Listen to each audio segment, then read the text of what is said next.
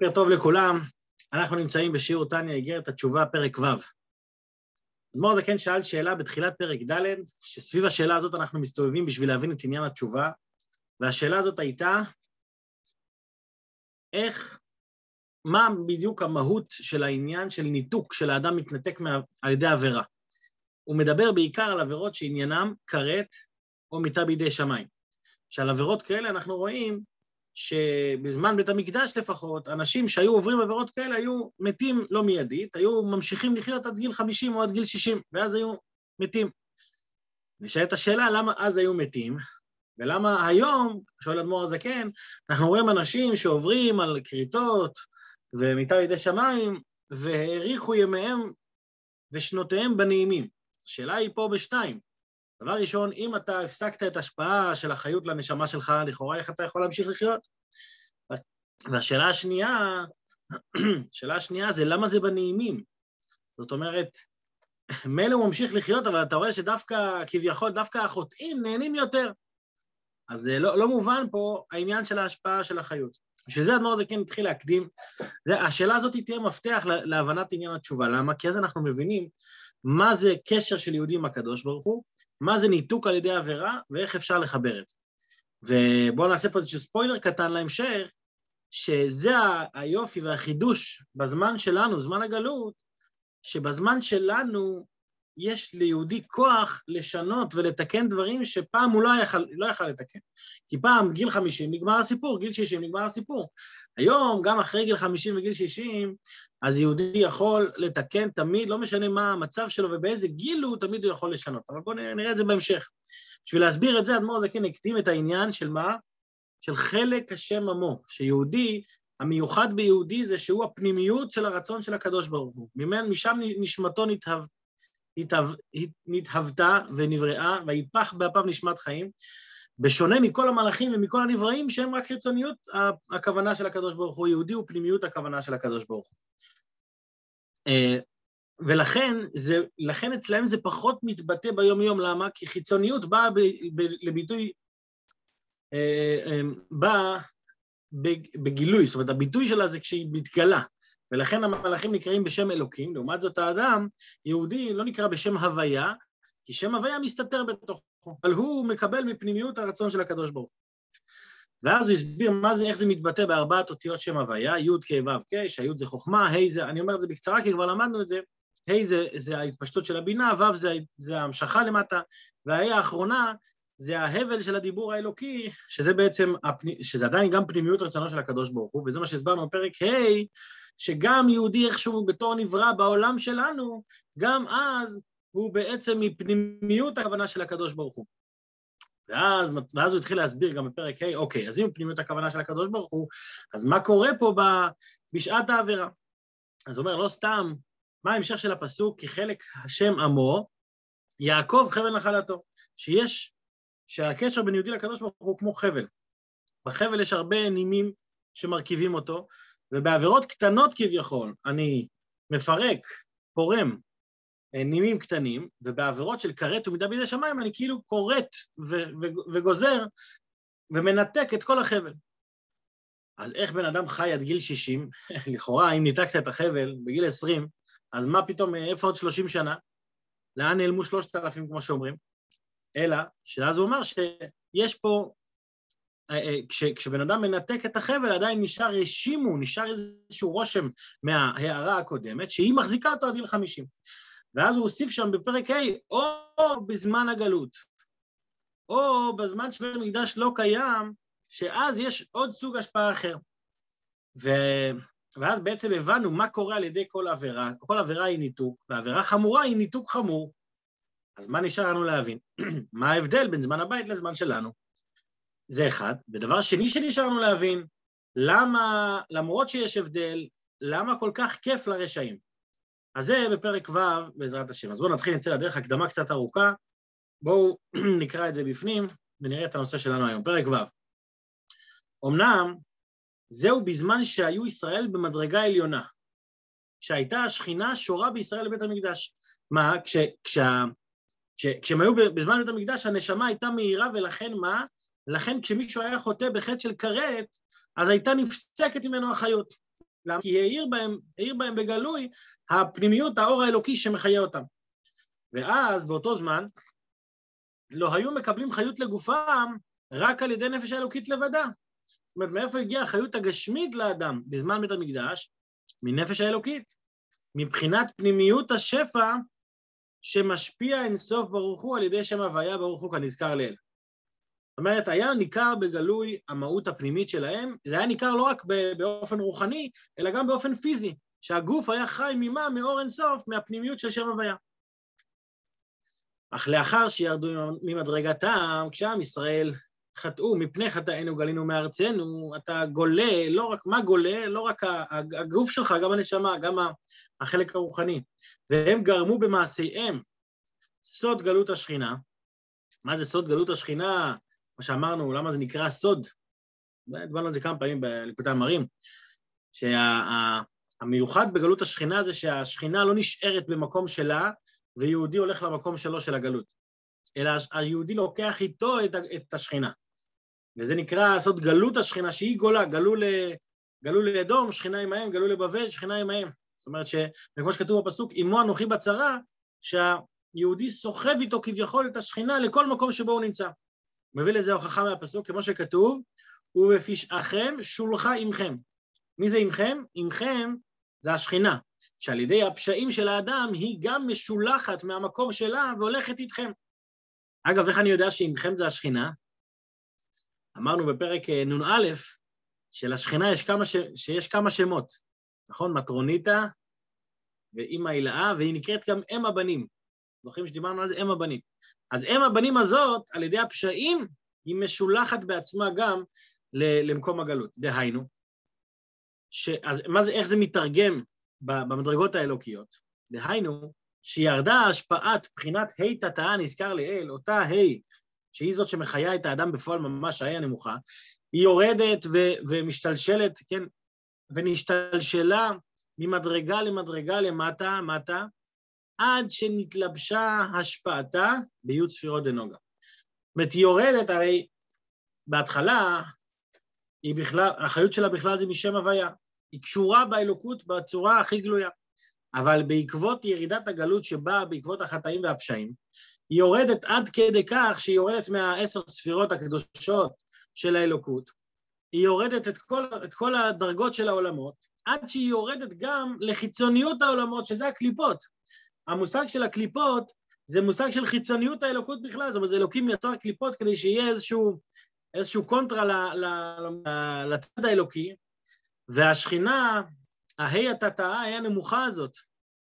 אגב, אמרנו גם ששכינה נקראת מלכות, ומלכות זה האות ההי הנמוכה, אז זה גם עוד רעיון. אז השכינה, ההי התתאה הזאת, היא יורדת לאן? לקליפות.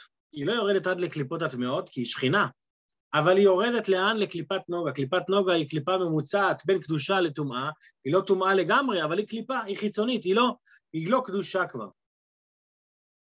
ומה קורה בקליפת נוגה? בקליפת נוגה משם מגיעה ההשפעה של החיות לכל העולם. אגב, למה אנחנו לומדים על הדבר הזה? למה? בגלל שאנחנו רוצים להבין איך ההשפעה משפיעה בזמן הגלות. בזמן הגלות שהאור לא מאיר בגילוי, הוא מאיר דרך הקליפות.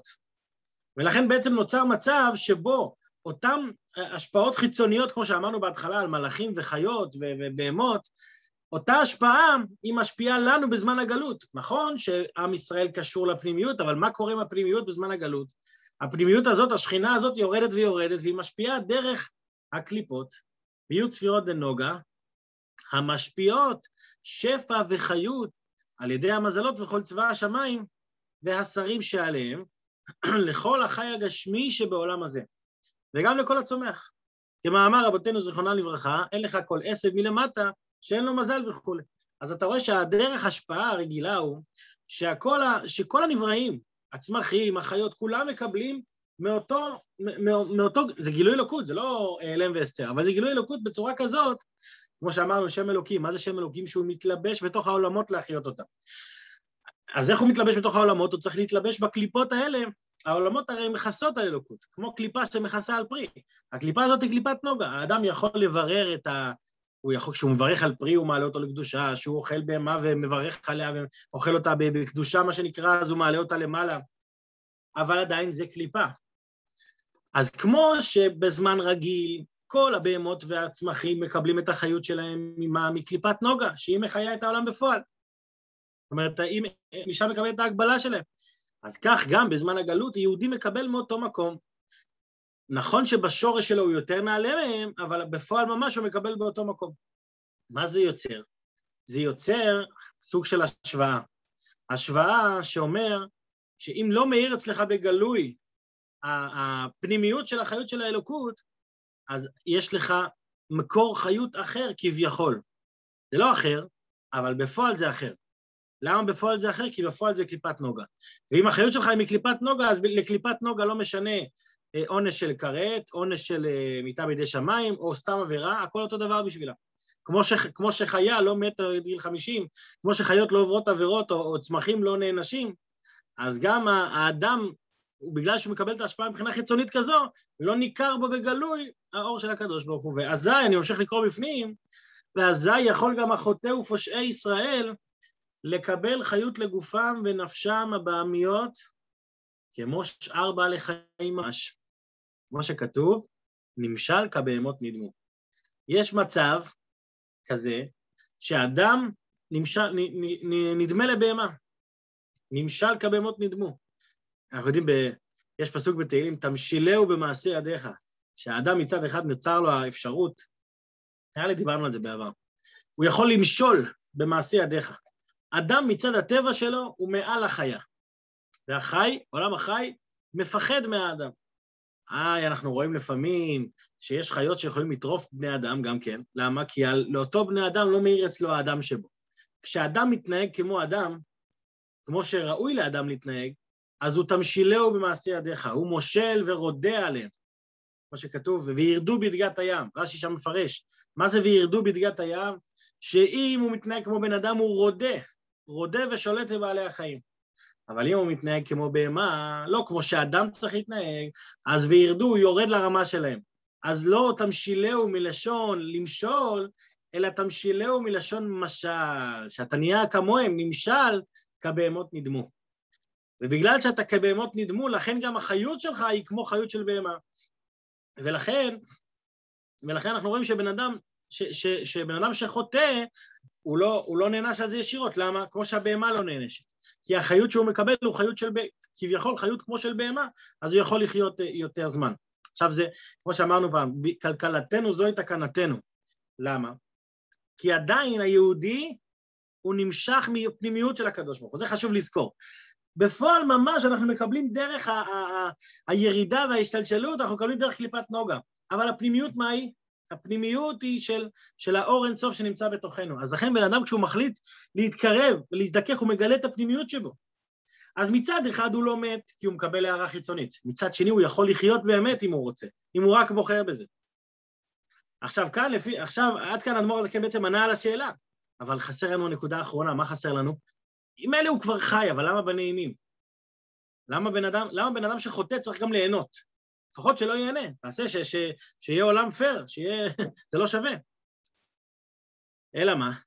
שיהודי בגלל שהמקור שלו הוא מפנימיות החיות האלוקית, לכן הקליפה רוצה אותו יותר, וכשהוא נופל וחוטא, היא תופסת אותו ואומרת, וואי, פה אני יכולה לקבל חיות יותר, כי יהודי מוסיף כוח בקליפות. הכוח של יהודי הוא אינסופי, גם בטוב וגם ברע. כשהוא מתנהג כמו שצריך, אז הוא אדם ברמה הכי נעלית, אדמה לעליון. אבל כשהוא מתנהג לא כמו שצריך, אז הקליפה נהנית מהאדמה הזה. והיא מנסה להוריד אותו מטה, ולכן כשהוא יקבל את השפע שלו, הוא יקבל את זה הרבה יותר. זה מה שהרבי אומר גם במאמר, ביום 12 יום, שהפיקח, הוא בוחר במלך לא בגלל שיהיה לו מזה טוב. נכון שבאמת זה יותר טוב מאשר לבחור בשרים. אלא הפיקח בוחר במלך כי זה השפעה פנימית, הוא יודע שבהשפעה פנימית הוא יקבל פחות, אבל הוא בוחר בזה כי זה האמת.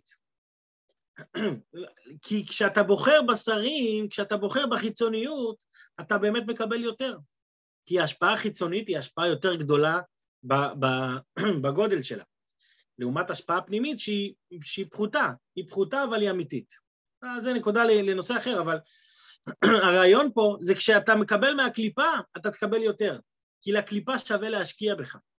היא רואה שם פוטנציאל של חיות אלוקית שהיא תקבל, במקום שהקדושה תקבל את החיות הזאת, אז היא תקבל את זה, אז שווה לה להשקיע, אז אתה מקבל יותר. זה הביור, למה הם מעריכים ימיהם ושנותיהם בנעימים, כבר גם טוב להם. כי הקליפה משקיעה בהם, היא רואה את הפוטנציאל. השיווק של הקליפה היא שיווק טוב. קשרי לקוחות שלה היא משקיעה בזה חבל על הזמן. ואזי, בוא נראה בפנים. ואזי יכול גם החוטא, ועד רבה. הגענו פה, ועד רבה. ועד רבה, ביתר שאת ויתר עוז, יותר מאשר רגיל, על פי המבואר בזוהר הקדוש פרשת פקודי, שכל שפע וחיות הנשפט לאדם התחתון בשעה ורגע שעושה הרע בעיני השם, כן, זה שווה לה כל רגע כזה, במה הוא עושה הרע? בכל פרט, במעשה, או בדיבור, או בהרהורי עבירה, וכולי. הוא מציין פה עבירה של מעשה, עבירה של דיבור, ועבירה של מחשבה, נכון? מחשבה, דיבור ומעשה מקיף את כל העניינים. מה זה וכולי? גם פה הרבי מאיר פה הערה. מה זה וכולי? וכולי זה שיש כמה סוגים של הרהורי עבירה. יש הרהור עבירה, כמו שהוא מבאר בפרק י"א בקטע המרים. יש הרהור עבירה שהוא מערער איך לעשות עבירה מסוימת. ויש הרהור עבירה שהוא לא מערער איך לעשות, אלא עצם הערעור בעבירה עצמה. הוא מערער מה, כמו שהוא מביא שם דוגמה על דברים לא תיאוריים, דברים לא נקיים, שבן אדם מערער בתוכו, בלי קשר ללעשות או לא לעשות, רק מערער, גם זה עבירה. אז פה הוא אומר ככה, הרהורי העבירה, פה הוא מדבר על הדרגה הנמוכה, לערער איך לעשות עבירה. וכולי הוא מרמז על הרהורי העבירה היותר גרועים, שהוא מצייר בתוכו, אפילו בלי קשר לעשייה. אז מה קורה עם הקליפה? הקליפה רואה שהוא בכל דבר ודבר יכולה לתפוס אותו במעשה, בדיבור או במחשבה, אז מה קורה אז? הכל נשפע לו מהיכלות הסתרא אחרא, המבוארים שם בזוהר הקדוש. זאת אומרת, כשהיא רואה שיש לה פוטנציאל של עבירה, היא תשקיע יותר והיא תיתן לו יותר, וזה האדרבה הזה, ביתר שאת ויתר עוז. לכן דווקא אנשים כאלה הם חיים בטוב ושנותיהם בנעימים. אבל שוב חשוב להזכיר פה עוד פעם, זה הרבי מציין כמה פעמים, שגם אחד כזה, שהוא חי בטוב ושנותיו בנעימים, בכל רגע ורגע הוא יכול להחליט, אני תופס את עצמי. זהו.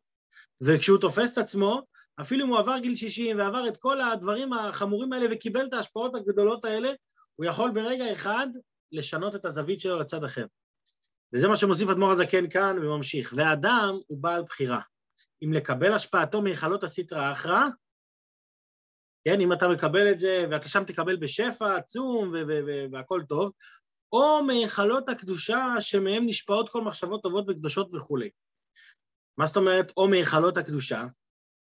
כאן יש חידוש גדול של אדמו"ר הזקן. שקוראים את זה ככה, כמו שאמרתי גם בהתחלה, בלי ביורים של הרבי, אפשר לקרוא, אוקיי, אדם הוא בוחר אם לקבל מהקדושה או מהקליפה. אבל רגע, בוא נחשוב שנייה. האם אדם יכול לבחור לקבל מהקדושה? הרי אמרנו שיש הבדל בין זמן הגלות לזמן הבית. בזמן בית המקדש, בוא נגיד ככה, בזמן בית המקדש הייתה בחירה לאדם מאיפה לקבל? התשובה היא לא. למה לא? הוא קיבל רק מהקדושה, ולכן אם הוא חטא, הוא התנתק מהקדושה, ניתק את החבל שלו. אז לא הייתה לו בחירה. בזמן הגלות, יש לאדם בחירה? מצד אחד, מה שאמרנו עד עכשיו, לא, אין לו בחירה, הוא מקבל מהקליפות. הוא מקבל מקליפת נוגה, מפני חטאינו גלינו מארצנו, ובישכם שולחה עמכם. אז השכינה נמצאת בקליפת נוגה. אבל פה אדמו"ר הזקן כן מוסיף פה כאילו בדרך אגב, שיש לאדם בחירה לקבל מאיפה מהיכלות הקדושה. אז אנחנו רואים שדווקא בזמן הגלות יש לאדם בחירה, שזה יתרון נעלה בזמן הגלות שאין בזמן הבית. בזמן הבית היה רק לקבל מהקדושה, או שאתה בסדר או שאתה מת. בזמן הגלות שיש לך את הבחירה, מצד אחד זה חיסרון, מצד שני אתה יכול לבחור לקבל מהפנימיות ולשנות את הדרכים שלך בכל רגע ורגע. וזה חידוש גדול שהאדמו"ר הזה כן מחדש פה, שאתה יכול לבחור לקבל מהקדושה, כן? למרות שההשפעה היום היא השפעה דרך קליפת נוגה, אדם במעשים שלו יכול לבחור לקבל מהקדושה ומהפנימיות. כי זה לעומת זה עשה האלוקים וכו'. שיש לנו את הטוב והרע, הם תמיד מעורבבים פה בעולם. ולכן האדם הוא בעל בחירה לשנות את מעשיו בכל רגע ורגע, ולהתחבר לפנימיות שלו, למרות שמצד הדין כביכול, מצד הסדר הרגיל הוא לא אמור להתחבר לשם. והיכלות הסתרא אחרא, אני ממשיך לקרוא בפנים, והיכלות הסתרא אחרא מקבלים ויונקים חיותם מהתלבשות והשתלשלות השפע, דהיו צפירות דנוגה, הכלולה מבחינת טוב ורע, היא בחינת עץ הדעת וכו' כנודע ליודעיכם. מאיפה מקבלים? למה לאדם יש בחירה? כי גם הסיטרא אחרא וגם, זאת אומרת, גם הקליפות וגם הטומאה, כל אלה מאיפה הם מקבלים את החיות שלהם, הם גם מקבלים מהפנימיות. רק הם משתלשלים עד שהם נהיים מעורבים ברע פה בעולם, החל מעץ הדעת, כמו שידוע. אז זאת אומרת שההשפעה של כל הנבראים היא מפנימיות החיות. רק ההבדל הוא שהקליפות הם מוגבלים בהשפעה הזאת, הם מוגבלים בכך שהם רק רע, הם רק קליפה, הם רק קשורים לטומאה. לעומת זאת יהודי, בגלל שהחיות הפנימית שלו זה משם הוויה, ולא משנה כמה הוא חוטא, לא משנה כמה הוא נופל, תמיד הוא יהיה קשור. ולכן גם כשהוא נמצא במדרגה כזאת שההשפעה של החיות שלו היא מקליפת נוגה, והוא תחת השפעת הגלות, והוא חוטא חס ושלום, והוא נהנה מזה, והוא נהנה גם מהעולם, עדיין הוא יכול בכל רגע ורגע לשנות את דרכיו ולבחור, לבחור בטוב, לבחור באמת, לבחור בפנימיות, למרות שזה פחות שווה, אלא בגלל שזה האמת, וזה כי חלק השם עמו, זה הוא בעצמו. אז זה עד כאן השיעור של היום, בשיעור הבא, באמת בעזרת השם, בחלק השני של פרק ו', מור זקן יותר יגיע לעניין של, אוקיי, אז אם ככה, אז אין שום משמעות לעבירות שלי, כן? אם אני תמיד טוב, אז אולי אני יכול לעשות מה שאני רוצה. אז לכן צריך להסביר לבן אדם, מה הרע במה שאתה עושה גם בזמן הגלות. זאת אומרת, אל תעוף על זה בקטע של, וואי, אני יכול לעשות מה שאני רוצה. לא, זה שאתה בעל בחירה, זה לא כדי שתחטא. בעל בחירה זה כדי שתבחר בטוב. זה בעזרת השם בשיעור הבא. שיהיה בינתיים לכולם, יום טוב, יום מופלא, בשורות טובות. תודה רבה, יום טוב. יום טוב, יום נעים.